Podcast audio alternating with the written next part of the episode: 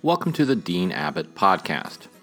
This has turned into an occasional podcast where I sit down and chat with interesting people about the topics of emotional wellness, relational success, and personal growth. In this episode, I chatted with dating and relationship coach Jack Peach about how the whole of the West has become a grooming operation and why the red pill alone is not the answer.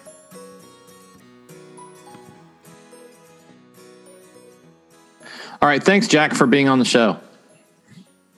Yeah, thanks for having me, Dean. It's uh, good to be here. It's really, it's really great to be able to actually meet you. I've, I've actually followed you for years. Like, oh, really? You were one of my, yeah, you were one of, I'm not going to say like my earliest followers or something, but you were, I've definitely followed you for at least two or three years. Um, so it's good to to finally meet you in person. Yeah, it's interesting um, when you are on Twitter regularly. Like you have mutuals or you people you follow, and you kind of feel like you know them. And then when you and then to actually kind of meet them, it's always an interesting experience. But you too, right? I followed you for a long time and uh, really appreciated your work. Why don't you tell everyone a little who might not know about you, who you are, what you do, and um, and we'll go from there. Sure. Yeah. So I'm. My name's Jack Peach I uh, I am a, a Twitter a Twitter presence. I don't know how I'd define it. I hate the word influencer, so I'm not going to use that. But I have a Twitter account and I post things on Twitter. But I'm also uh, a relationship slash kind of dating coach, uh, where I particularly help single guys get into meet quality women and get into committed relationships. That's my main focus. I don't. I'm not teaching guys to sleep with women. I'm not. Um, although unfortunately, if they if they they get good at what I teach them, they will be able to do that, which has happened on occasion. But that's you give someone a hammer, sure. whether they use the hammer to knock in a nail or to to bash someone's head in, I can't really control that, unfortunately. Right. But yeah, the the purpose is to uh, to help guys get into committed relationships ultimately, and there's a few different reasons for that, and I'm sure we'll probably discuss those probably as we go throughout the show. But that's that's my main uh, that's my full time job nowadays. So the reason that we decided to chat was because I wrote a thread, I guess last week on Twitter that um, got a lot of response, and it was about the. It was a short exploration of why the relationships relationship between the sexes, at least in the West, are so bad. And one part of that that really um, inflamed some guys was saying was my saying that the problem begins and ends with men because the masculine sets the context, the masculine leads, mm-hmm. and um, and so I got a lot of what we might call them sort of more red pill guys. Uh, probably people who are guys who are kind of almost um, MGTOW, kind of the anti woman, men going their own way kind of guys uh, mm. responding and uh, and being angry. And uh, and you commented uh, kind of approvingly on that thread. Do you want to talk? Let's talk first about how it is that the problem begins and ends with men. Do you agree with me on that? Yeah, absolutely. Um, this is something that I often bump again, uh, bump up against in my own, you know, on my own my own timeline is because ultimately men are responsible, right? As you mentioned, men are the leaders, and with leadership comes responsibility. And this is something I think you talked about in your thread. I forget the, the exact details that has been forgotten or lost or yeah, because you mentioned in your thread the the responsibility of men is when you get into a relationship is therefore you've got to you know take care of the emotional load of your your wife or your girlfriend. You've got to be able to you know help alleviate some of her concerns, some of her pains. And that's a responsibility of coming with the relationship, uh, of being in a relationship. And the problem is today, a lot of men don't want to take responsibility. And it's that exact same premise, that exact same uh, refusal of allow that refusal of being accountable uh, with taking the the negatives that are associated with leadership that's actually led to this position um, it's actually the exact same process, and this is the exact same thing that they then rankle against, which is the the kind of proving your point actually. Um, hmm. uh, So yeah, I mean, I mean, I'm in complete agreement there. Uh, I've often said like something that I've that really triggered people is that I actually believe that when a woman cheats, it's nine times out of ten it's a man's fault. Mm-hmm. Obviously, I don't want to say every time, and some you know sure. some people are just bad people, whether they're women or men. But more often than not, it's a man's uh, it's a man's inability to manage the responsibilities of a relationship that will cause a woman to emotionally detach from him and then reattach to another man, for example. Um, and it's again, it's the same process. It's just this refusal to take responsibility and to take the take the bad with the good. You know, um, part part of the way I began that thread was to point out that men in the West, certainly now, are everywhere taught to view women as essentially uh, representing only pleasure. And that when when a man gets into a relationship with woman with a woman, um, the fact that there's also responsibility there comes can come as a kind of shock, and he and he becomes overwhelmed by the responsibility and by her differences. Right, so she's more emotional. She thinks differently, and he doesn't know how to respond. So therefore, and eventually she disconnects, right? Mm-hmm. It, and um, on that thread, one of the most interesting comments that I got was from a woman who said, I am a radical feminist. And I don't necessarily agree with the original post, but the whining comments that this thread is receiving seem to prove the point, right? Um, yeah. So, uh, again, do you, do you think I'm correct in my assessment that men everywhere are basically taught to see women as pleasure and that it's a shock when you also have to take responsibility to be in a relationship? Yeah, absolutely. Everything. I mean, this is basically the, the central premise of my my book, Weaponized Sex, which are, um, is basically the general premise is that we actually live in a society which culturally grooms women, right? Ah. Uh, to uh, culturally grooms them themselves to to view themselves as sexual objects and to view themselves as pleasure objects for men, and that causes a fundamental disconnect between their biology. Biology. This, and we were talking about this before the show about the interplay between culture and biology. We'll get into that later. Um, but I do think that yeah, everything from pornography which is, you know, most teenage men, well, they're not men, but, you know, most teenage boys' uh, first experience with or first knowledge of sex or first uh, any information they receive around sex is pornography. And then aside from that, it's just the way that things are talked about, you know, presented culturally in music, media. Uh, even when we go to universities, the, one of the things that is framed at universities is that universities are almost there for pleasure right? Like you go right. to university for the experience rather than to learn.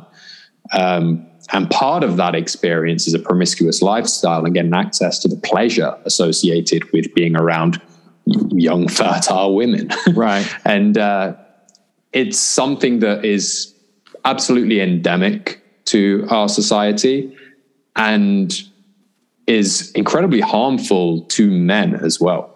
Um, and to go back to one of your your earlier points as well about you know this is ultimately shouldered on the the the this ultimately rests on the shoulder of men is that a big part of this is the lack of mentorship from elder men from the the older generation.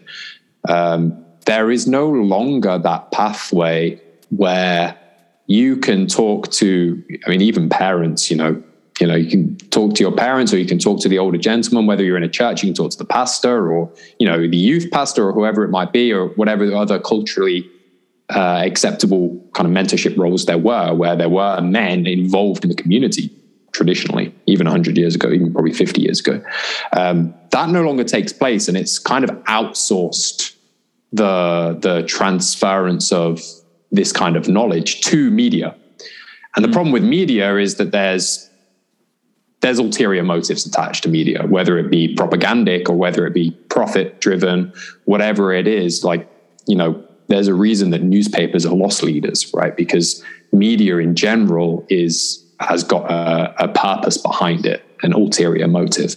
And when we disconnect young men from older men, and because older men also, again, keep keep on the same theme, they are not shouldering the responsibility of mentoring young men. They don't see that as their role within within the culture.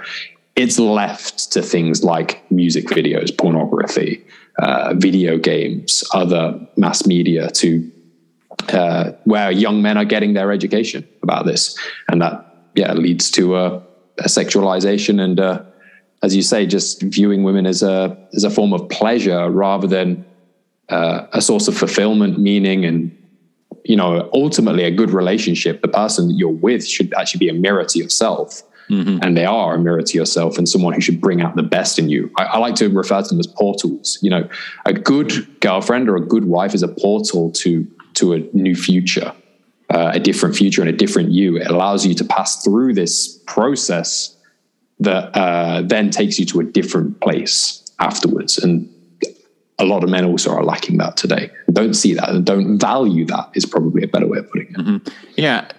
And so without that portal, they there's a epidemic of staying stuck, right? Staying stuck at a particular mm-hmm. level of development because what causes a man to develop is the acceptance of responsibility.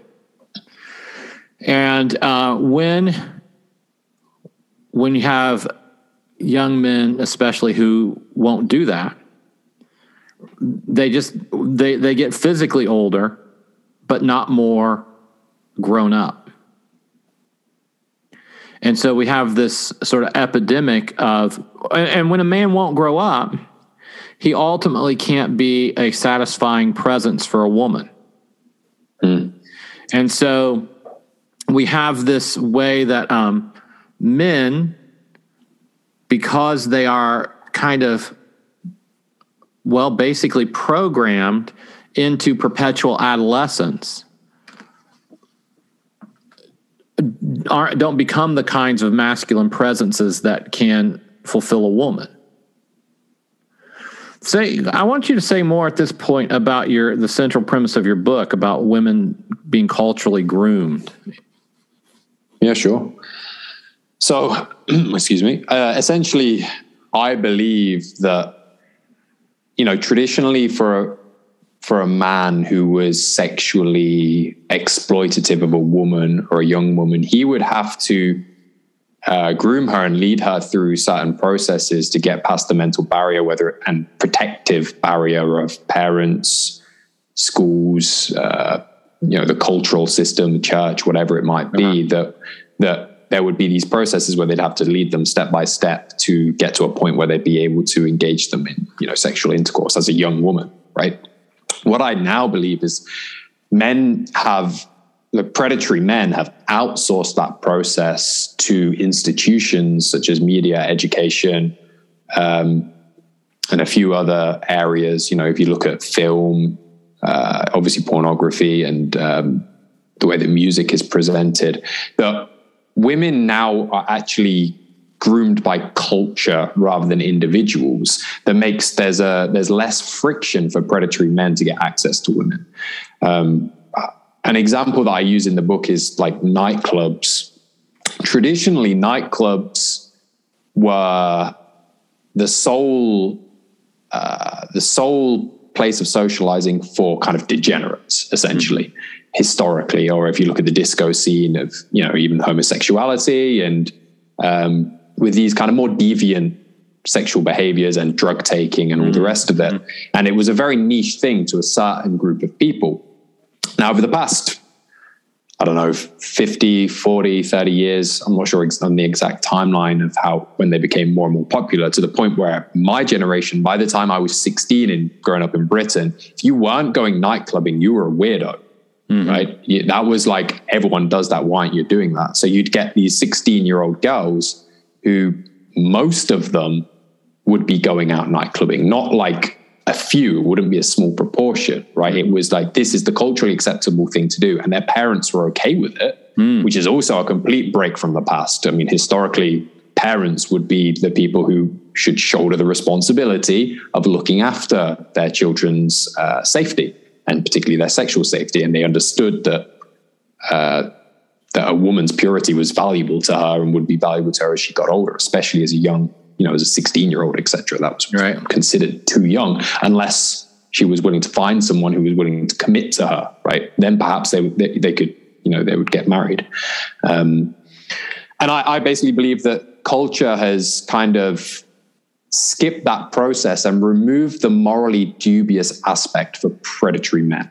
Mm-hmm. So instead of a man having to go through that process himself of leading her to that point where it's like, okay, now you can kind of close, as it were.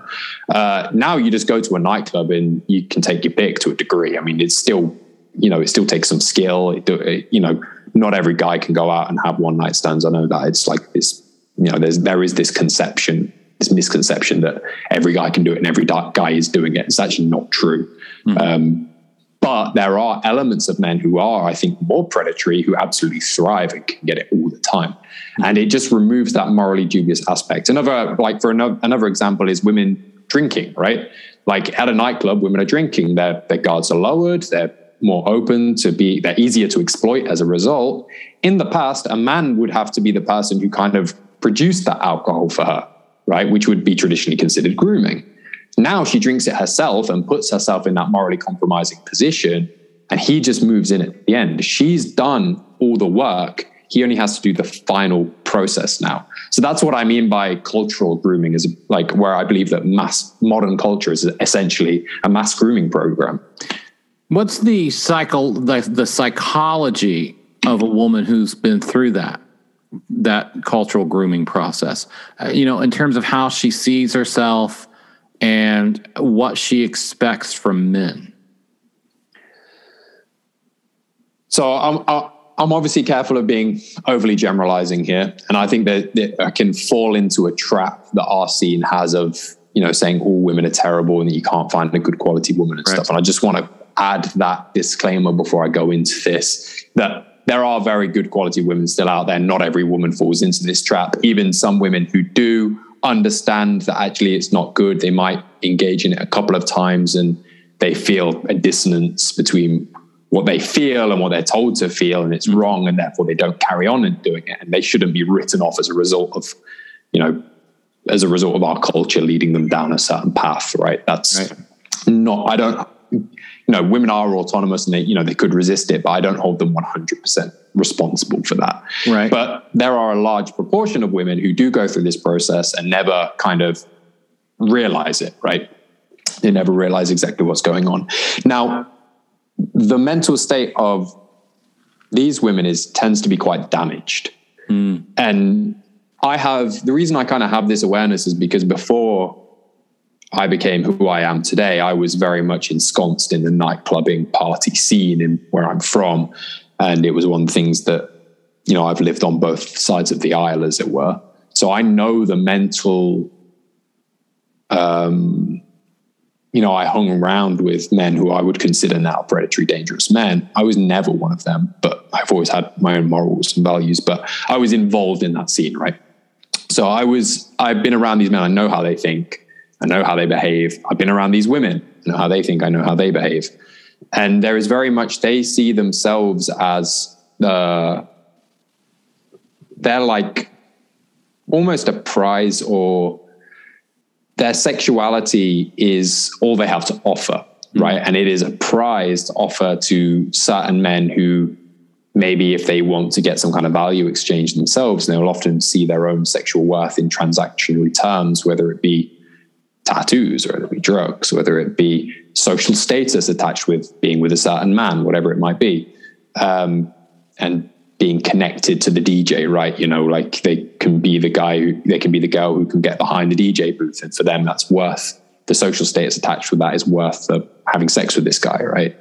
Um, so, and not being in a relationship and not actually getting anything else out for it other than the fact that people can see you behind the DJ booth. It's, it seems like a poor trade to me, but anyway.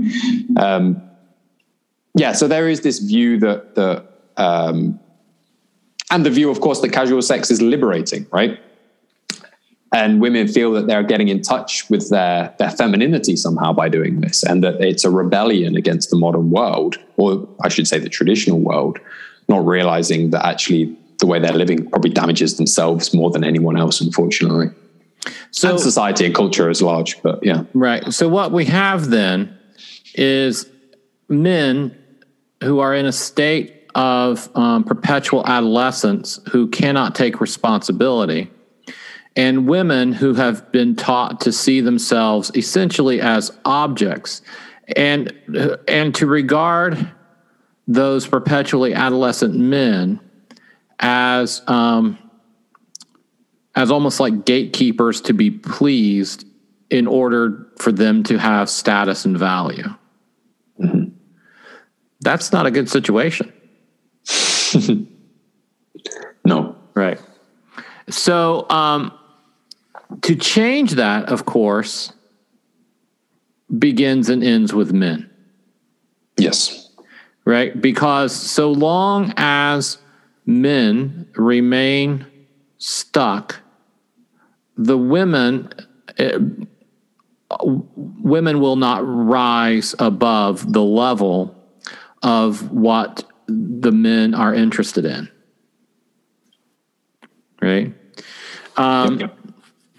And so if the standard of behavior is going to be raised, only the men can do it. Yes. Um, so that is something that apparently quite a few young men don't want to hear.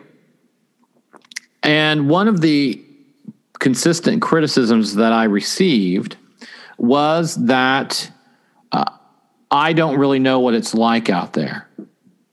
Right. And maybe that is true, although I don't think it is, because the underlying the underlying assumption of that criticism is that fundamental psychological, spiritual, and biological realities change in a generation. And they do not, mm-hmm. right? They don't. Uh, so essentially, women operate now the way they operated a thousand years ago, and and so to say, well, you don't understand how things are in this generation, misses a, an important point, which is that human relations are governed by eternal, though perhaps invisible, principles. What do you think? Do you think that the situation we're encountering now for people who are now in their 20s, say, is it um, fundamentally different than anything we've ever seen before? Oh, absolutely. Uh, tell me, I how. do believe that. So, I, this is again something that, that I talk about in, in weaponized sex, and it's this tension between biology and culture, which I've already alluded to before, and particularly technology, right? So technology leads in quiet revolutions. Like we can see this, you know, this is the kind of the argument behind Bitcoin right now. I'm not a Bitcoiner. I think they're, you know, this whole idea that Bitcoin is going to save the world. Nobody's nobody's articulated to me why that is the case. And I do think there's almost a cult like mentality around it. But I'm also open to the fact that I do understand that technology does completely revolutionize the way we live. Look at smartphones and how people behave now. It, it, technology leads in quiet revolutions. And one of the, the major foundational changes in male and female interaction was the invention of contraceptive pills, mm-hmm. right? That did shake up the boat right? Uh, traditionally, patriarchal protective norms around sex and how women were to behave and uh, protective mechanisms within our culture for for around sex, men and women, was in large part due to the the the consequences, and I'm not saying they're all negative, but the consequences of having an unwanted pregnancy. Suddenly, you you know the the labor and the emotional capacity and financial capacity resource strain that uh, raising a kid has is immense. Like I've just got, I've got a two year, two month year old son, right? Like it's been a huge shakeup in my life for, for me for me and my wife, and we're pretty mature people, right? Or we consider ourselves are. You could, I suppose, the audience can be the judge of that. But um, but we're we're people, you know, who wanted the kid. You know, we wanted our son. You know, and um, so traditionally we had cultural norms to protect women from these things.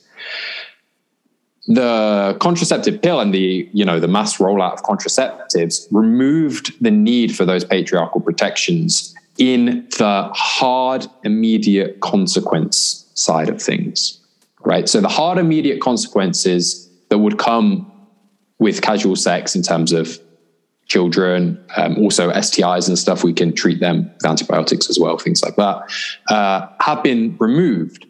But the soft and sort of um, delayed consequences of engaging in casual sex haven't been removed. And that's i think part of that's also where these biological drivers and these what you talked about evolutionarily we are women are actually wired not to have casual sex. Now i do believe there's maybe an argument that can be made that that doesn't mean necessarily they have to commit to one person forever. I think humans pair bond but i do think we have the capacity to pair bond to two or three people in our lives. I don't think it i think there is a there is a limit to that. Uh-huh. i do you know people do you know people do die you know and then they get remarried and they can still pair bond, right? So just to add that little bit of context, but um, they are not designed to have sex with 20 men in a year. Right. and that causes a lot of psychological problems, emotional problems, difficulties for them to then pair bond later and you know insecurities and all kinds of other issues. And that i think is a biological response to to their behavior. But because it's not immediate it's not a you know an in your face consequence people don't realize often until it's too late. Women don't realize till it's too late. And then suddenly their their life's in tatters right? So i do believe there is there is an element of truth that it is tough out there. But the only way number one that you're going to make it better is by you making a stand and fighting against that and then leading women out of that big thing I try and I'm gonna I got to try and get into my own messaging on Twitter is the importance of men trying to settle down younger. Uh, number one, because if you're with a younger woman, you're she's going to have less time for these kind of damaging effects to take place. She's going to be easier to lead. She's going to be someone who's going to be more capable of being led due to not having engaged in these kind of behaviors. And also, I just think when you settle down younger, actually, you you guys bond in a much deeper way. I don't there's a, a red pill kind of maxim that you should wait until you're in your 30s to meet a woman and get married because that's when you're at your sexual market value peak. And there is an element, again, like all these things, there's an element of truth to that. If you are the highest value man in society, yes, as a 32 year old, you're going to be in your physical peak, you're going to be earning good money, you're going to be very attractive to women. But, you know, in, in the current cultural climate, not that many 20 year old women want to be with a 32 year old man. They still want to have fun, right? They, but they will be with a 22 year old man, right? Because they can have an element where they can still engage a little bit of culture. They can still party or they can go, you know, things that I possibly wouldn't necessarily endorse. But, you know, if you drink occasionally, it's not a problem as a youngster. Like, I, I don't think it's necessarily healthy, but, it, you know, we do have to be very careful of not going too overboard and too puritanical, which would push people away, I think, in some sense as well. It's kind of a, a thread that has to be balanced.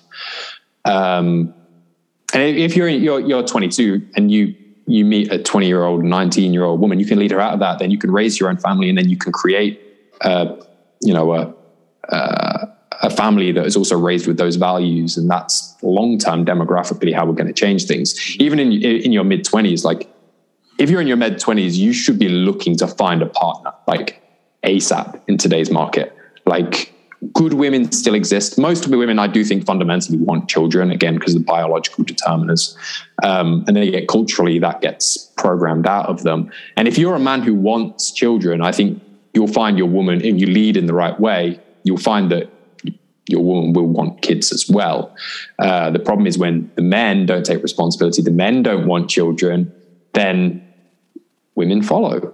This right. is a big problem. A lot of people don't want children today. And again, having children is a huge step up to to making you take more responsibility. I can see this in my own life. Um, the past when I found out my wife was pregnant, I was like, okay, I got to get my, I got to get my ass into gear, man. Like I got to like stop playing around and focus in and really build some things that are going to provide some stability for my family and provide us some um, opportunities. It's sort of a myth that you can't, you know, you can't balance a relationship with like success. Also is something that needs to die as far as i'm concerned. It's absolutely ridiculous but anyway.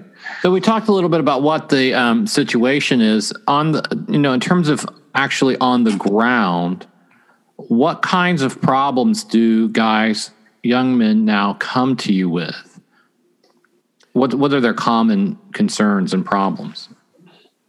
So it depends a little bit on their situation. So a lot of my clients are either Christian or ex-Christian, right? Uh-huh. Just because of the values that I, you know, we have shared values. Um, and actually, a big problem actually that a lot of my clients deal with are they would consider themselves ex-Christians, and the reason they've been raised in a Christian environment, but unfortunately the the language around sex and relationships and the or the lack of discussion around sex and relationships eventually caused them to push away from it because they didn't ever get into a relationship because they didn't know how to handle it because they were never taught how to do it within the religious confines, right? So that's actually probably the biggest problem I face, and then how to navigate that and deal with probably elements of sexual repression and stuff.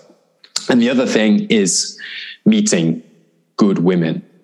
Um, but this is where we can get into a bit more of the kind of esoteric, not really, yeah, I suppose kind of esoteric stuff that virtually all my clients end up meeting a very good women, if not in the time we're working together, almost immediately afterwards. Mm-hmm. And part of that, I believe, is because a big part of the work we do is to open themselves up to love, open themselves up to the capacity for love. And I think this is something you commented on recently on, on my own post. And once they become open to the feeling that they deserve love and that love is achievable and possible, suddenly they, as if by magic, they meet a woman who's what they want, right? It's this, um, this, you know, obviously I'm religious. So I believe it's God's will. Once you start working towards what you strive to achieve and you live in alignment with what you want to achieve, then suddenly the opportunities to achieve that come into place. Um, a big problem a lot of guys have in the red pill community is they want the traditional woman, but they aren't acting in a way that's in alignment with that with what it takes to lead that kind of woman. You know, one of the things I say from time to time on Twitter is that we live in an anti-love culture, right? Mm-hmm. And that you know, part of the problem and part of the reason why we really live in a culture of despair is that there is a widespread love, a widespread I belief, even if it's unconscious, that love is not really possible. Mm-hmm. And it sounds like that is something that you're seeing in, in some of the men who are coming to you. Is yeah, and that that you have they have to be trained to open up to that. And I suppose it's too that it's related to the unwillingness to take responsibility. So that if you are uh, a young man who's unwilling to take responsibility in relationship with a woman, well, you're going to create experiences for yourself that tell you that love isn't possible. And you know, and I suppose too that if you are a woman who believes that love is impossible, you're uh, you're going to you're going to believe that sort of something like status and protection are all that matter, regardless of what kind of man is giving you those. Mm-hmm. Um, so, okay, so this is the problem. Let's talk a little bit about why the red pill alone is not the answer. Okay, so mm-hmm. I, you know, again, on this thread, I got lots of criticism from red pill guys, and or you know whatever that means at this point. I mean, 15 years ago, I think the red pill was kind of more defined, but now it's a little more diffuse. But the fundamental um, the fundamental objection I received was basically it reduces to women are bad too. That, mm, yeah. And and and you are not not saying enough about how bad women are, and um, and because you're not saying enough about um, how bad women are, you're blue pill, which means, I guess, uh, it means that I, I, I mean, I essentially take that to mean someone who accepts a kind of feminist narrative about relationships, right? The dominant feminist narrative, which is not me, right? Um, and so it's it's just it's a, it was an interesting response to to say men are empowered and men alone are uniquely empowered to improve the relationship between the sexes and then to have lots of men come on and basically say, no, we're not. We don't have any power. and that while at the same time, their Twitter avatar, you know, is a wolf and their, their, you know, their handle is super strong alpha 101 11 1928, right? Or whatever it is. So they're so strong in alpha that they can't accept that they are in the power position just by nature. I mean, am I reading that right? You think?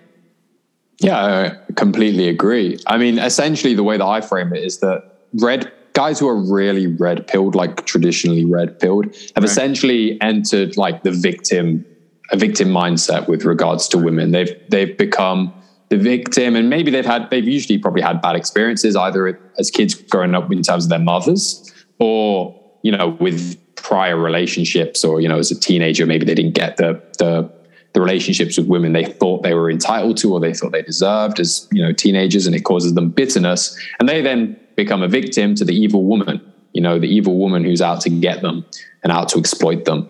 Um, and that's you know in any field fundamentally entering into a victim mindset is dooming yourself. Right. Um, you basically have decided that you have no more agency to deal with the situation. It's not your fault and that you can't change it and that it's just you know you, you're perpetually going to be in a position that's exploited. And you know it's it's it's funny because the the same guys will will talk about how terrible a victim mindset is. Unaware of the fact that they've entered one with women. They they they, they refuse to um to be able to to take up the mantle that they need to to be the kind of man that they need to be. Um so yeah it's it's very it's funny, like you say, it's when you get the way I see it is if you have to define yourself as an alpha and you have to tell people you're an alpha, that's an insecurity. Right. That right there is making up for an insecurity that, that that's within you. Um, alphas don't have to, you don't have to guess. You can right. tell they, they don't engage in these petty games. They just are. And, you know, we can get into maybe the alpha beta dynamic. I, I think those, it's a false dichotomy, of course, like it's, sure. but it's, it is illustrative of the, you know, of a certain kind of person which does exist. There is now, again, like all these things, there is an element of truth to it. But um, if you have to tell other people you're an alpha, I hate to break it to you, but you ain't. you know, one of the other interesting underlying contradictions I saw was that you know a, a lot of these guys they don't quite seem to understand that when I say uh, men should take responsibility, they don't understand that it is through taking responsibility and becoming a man that you yourself are proud of because of your virtue and maturity that that alone is fulfilling for a man. Okay? Oh yeah they don't and, and their their um, their entire conception of masculine fulfillment is how do women respond? And so that they're so that they don't want to take responsibility and uh, be mature and pursue virtue because they'll say well women don't like that. Right? And so mm-hmm. there's this way in which their entire conception of what a man is and should do is in fact utterly dependent on and takes its cues from women's responses. And while at the same time declaring themselves to be, you know, so alpha they couldn't care less what a woman thinks, they have actually entire built their entire worldview around centering women's responses to them. Uh, and this is part of the reason why part of the reason why that point of view seems very unpersuasive to me in the end is because as far as as much as they want to talk about not pedestalizing women at a conceptual level that's exactly what they've done mm-hmm. yeah i mean they've yeah they've essentially uh, outsourced themselves to an external locus right they they right. no longer are internally driven they're externally driven and again, I do, I do like the, the, the thing that I always feel and say about the red pill is there is always an element of truth to it. And there is an element of male self worth, which will always be related to his success with women. Sure. You know, that, that will always be there, but it should never be the sole or the main driver, which is the, the interesting thing is also why these men tend not to succeed with women actually, because they do uh, put the focus too much on them rather than on themselves, and then realizing that women are going to be attracted to them because they should have an internal locus of, of you know, an, an, internal locus of control where they do view themselves, have, as you mentioned, principles, have things that they stand for that, you know, they're not going to sacrifice for the sake of succeeding with a woman. They're not going to sacrifice for some, you know, some vacuous pleasure even. They're not going to suddenly give up on their morals. Like there was a advert i saw recently and it's a very effective marketing campaign because i'm talking about it now on twitter about is from i can't remember who it was. I'm going to say like some condom manufacturer or something. I don't know. I can't remember. There's like um so it's not that effective marketing eh? but um they they essentially the advert was it's okay to uh to forget your principles for one night. Oh, yeah, know, I saw something. The, the, yeah, the idea being that, you know, if you hate Trump, but you're attracted to this super masculine man who's a Trump supporter, it's all right to have sex with him, you know, for one night because, you know, and that kind of thought process is actually absolutely, and I think it was aimed at women rather than men personally, but the advert, but uh, was and is an absolute antithetical. It, it's the antithesis of what you you should do if you want to attract women. You should absolutely be internally motivated that you have this, this these these principles, these views, these values, and these goals, which then come forth from those values. And it's finding a woman and only accepting a woman having standards that you'll only ever be with a woman who fits in with these values, these goals you have, a woman who will add to those goals, not take away from them. And you're not just using her for pleasure to go back to the initial premise of what we talked about a while back, you're not just using her for, for pleasure. You have a purpose behind this relationship. And this is a big thing that I do with my coaching with guys is we work through this together. We figure that out. And then we realize like, yo, okay, so you want this from your life. You value this. We need to find a woman like this. And then it's like, oh yeah, you're right. It kind of makes sense. And then it's amazing how many times they then find that woman after they've kind of come to this re- realization. They've done this internal work that means by having this internal locus, suddenly things are drawn to you. You know, in terms of mm. if you want to use the, the law of attraction, it's um, even if you want to look at it in a more kind of rational sense, it's more just you're hyper focused on what you want, you're more driven, and then people who also, or women who will connect with that, see it and they are drawn to you, right? If you want to look at it in a, in a rational sense, as opposed to, you know, a religious or a spiritual sense, even, even seeing it in that light, it, I mean, it just happens time after time with my clients. Like, um, once we work this out, and obviously we do some other stuff that helps them, you know, overcome some, some other barriers and stuff, uh, and give them some skills. I mean, they succeed when they meet these women, but, um, but yeah, it's amazing what happens when you just have that that internal drive, that internal focus, and that that belief, that self belief that comes with it as well, and not believing there are no good quality women, and therefore, you know, bad things happen. Yeah, and also it is that um, internal locus of control, that internal focus on um, my values, beliefs, goals, etc. That is fundamentally uh, definitive of the masculine perspective. And so hmm. when guys um, kind of refuse to develop that part of themselves, you, no matter, you know, again, even if their Twitter avatar is alpha 01928 or whatever it is.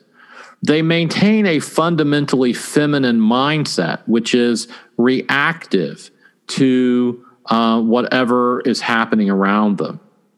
And that's what I'm, I, I think that's the irony of so many of the comments I got on that thread, where, uh, you know, they're, um, they're fundamentally sort of behaving out of the feminine part of themselves versus really uh, cultivating their masculine uh, approach to things and uh, you know and all it does of course is reinforce for them their loserhood which of course then requires them to pretend to be alpha even harder mm-hmm.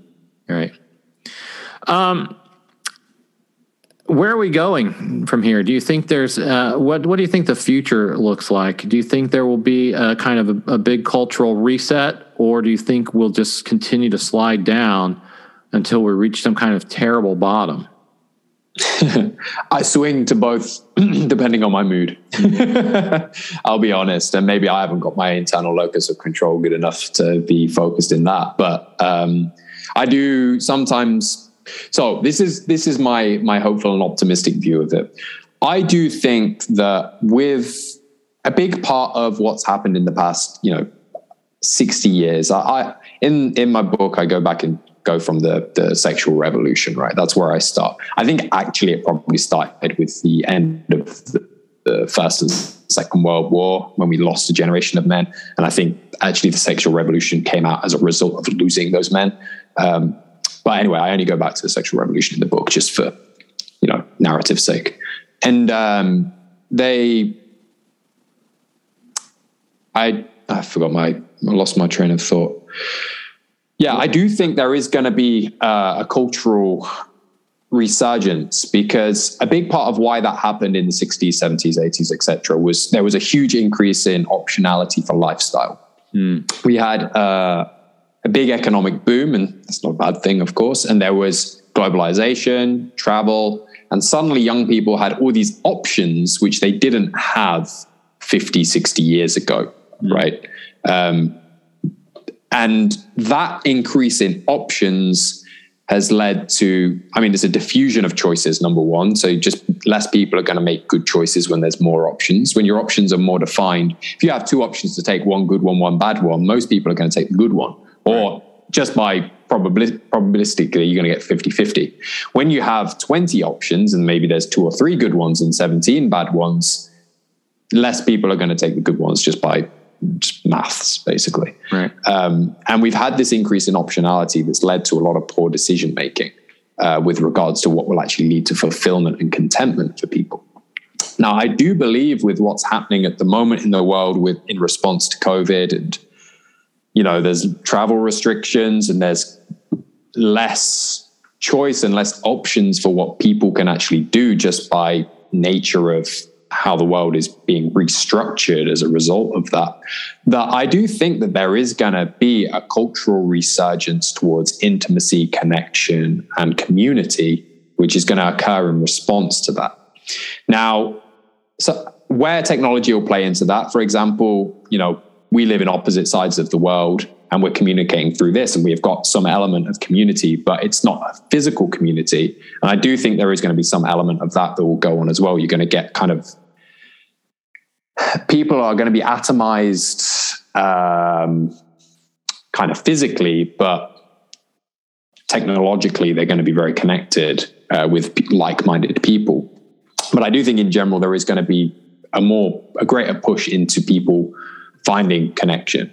Uh, one of the things that's actually happened with some of my clients, I've got a lot of clients in Australia and at the moment, and I've got clients elsewhere that also have lockdowns, right, at the moment. And one of the interesting second order effects of the lockdowns is it's pushed women who normally wouldn't be on dating apps mm. onto dating apps and online dating. So I've had a few clients who have met really good quality women through through dating apps, which normally doesn't happen that often, honestly. Um, because these women, they've even said they weren't on it before. It's just they felt like at the moment they have no options, so they were. They, this was the only option left to them. So they took this option, and they've met my my client, right? Who's also, you know, they they're good men in general. no, they're all good men. Um, not in general. If you're listening, you're a good man. Uh, and um, yeah, so I do think there is these these decrease in options. You're going to get less people traveling. There's going to be less uh, people wanting to take the risk of not having someone to settle down with in case lockdowns happen again. I mean, these might be perpetual. We don't know. There's kind of warning signs and rumblings that might be the case. So people are going to therefore be almost forced just to have that that emotional connection, which in the past you could go out on a Friday night, you could be disconnected a week, just working job, and then Friday night you're connected with all these people and you feel, you know, even though it's a false connection, you feel connected to people. You feel like you've got a community, even though it's not a real community based in anything other than hedonism.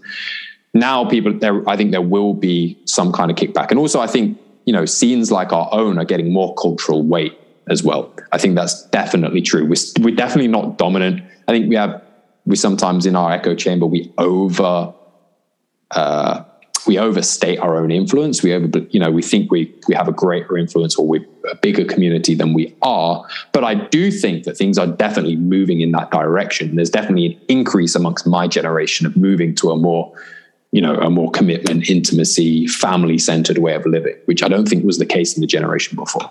Right. I think I was going to point that out, right? One piece of evidence that things are moving in the right way is that some people are going to sit down and listen to us talk. Yeah. And that alone is going to um, do it. Now, I know that you uh, need to get going. So let's, uh, let me just say. Still got about 15, 10, 15 minutes. So it's okay. not a problem. All right. Well, um, what, what else uh, is, would you like to talk about? Um, I, you know, we've, we've covered kind of the problem why the red pill isn't the, the solution, what the future is going to look like. Let me so let me ask you that: What could people like us, people who um, want to encourage a more intimacy oriented, commitment oriented approach to relationships, what could we do, do you think, at this point to expand our influence? I think one of the greatest the greatest way that you can really make hard scale changes is to network with people around you. One of the things that that's been great for me, like on a personal level of coaching, guys, is that on my Twitter, it's all abstract, right? Like I'm putting this content out and people are reading it, of course, right? And I'm obviously having some influence on people's thought processes, or I hope so. Mm-hmm. But I never uh, it's very rare that you kind of see that. How does that manifest, right? Like, uh, how do how are people actually using this in their everyday lives? And I'm not to say that it doesn't make an influence. I just don't know. Whereas when I'm working one on one with people, I can see the change that there's happening. And when I get a guy who had no dating prospects into a position where he's in a committed relationship now, like I know for a fact that I've had such an influence on this guy that potentially this is going to create another family, and hopefully, you know, they're good people, and I give them the foundations that mean they'll be a good husband, a good father in the future. And that, if they have kids, they have three, four kids, then the exponential effect of that's huge, right? Mm-hmm. So I do believe that it's got to be. We have to be careful of getting locked into the online world and thinking that just doing stuff online is enough now, the scalability and the reach is obviously way more, obviously, right? So that's that it doesn't mean that we're not having an influence and we shouldn't do that. But I do think getting involved in the real world, getting out there and you know talking to your friends, having an influence, helping people around you, doing physical mentorship. If you know a guy who is a friend who's in a situation, you know, maybe they're having a tough time in their relationships and you're in a bit of better position, get involved and help them out. Give them some advice. You know, like take put an arm around their shoulder and you know give them a kick up the ass if they need it, whatever it might be. Right, like um, to help them out and get as many people to, and then you know share my Twitter with them. You know, so share Dean's Twitter with them, so they also get this kind of you know this this thing that can influence the way they think as well in a more positive light.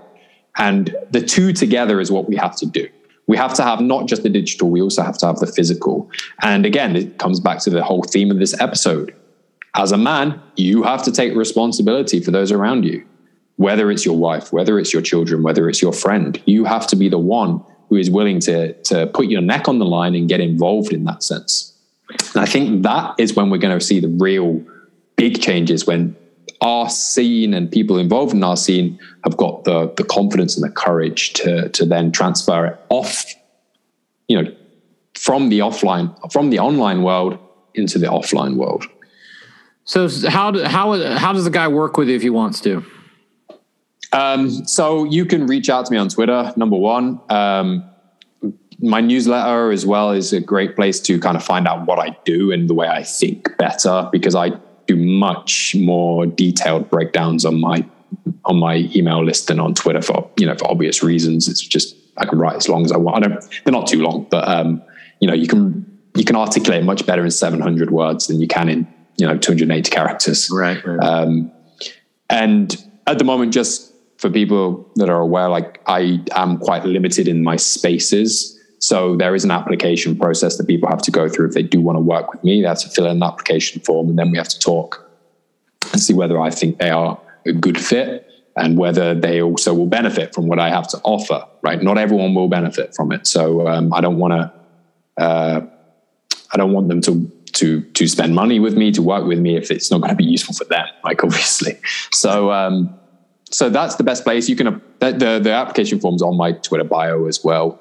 But uh, I would recommend just reaching out to me first and let's have a little chat. You know, we don't have you don't have to jump straight into the application form. Um, just message me. I'm open to DMs if you have questions or you just want to chat about it. Let's you know, I, I, I always make time to talk with people who take the time to or the effort to reach out to me. Um, obviously, just follow me on Twitter as well. I I, I do. I've just started periodically doing some kind of Q and A sessions where people have questions for me, they can ask me questions and I can help answer them. And that can be a way you can still get value, personal value without, you know, necessarily working with me. Very good. Um, so that would be the best places. All right. Thanks a lot, Jack. And uh, let's stay in touch. Yeah, it's been a pleasure, Dean. Thanks for having me on. It's been uh, it's been great to to get to hear how your mind works in person as well. No, thanks great. a lot. Thanks again for listening to the Dean Abbott podcast. If you'd like to stay in touch, you can find both Jack and me on Twitter. Until next time, we'll see you there.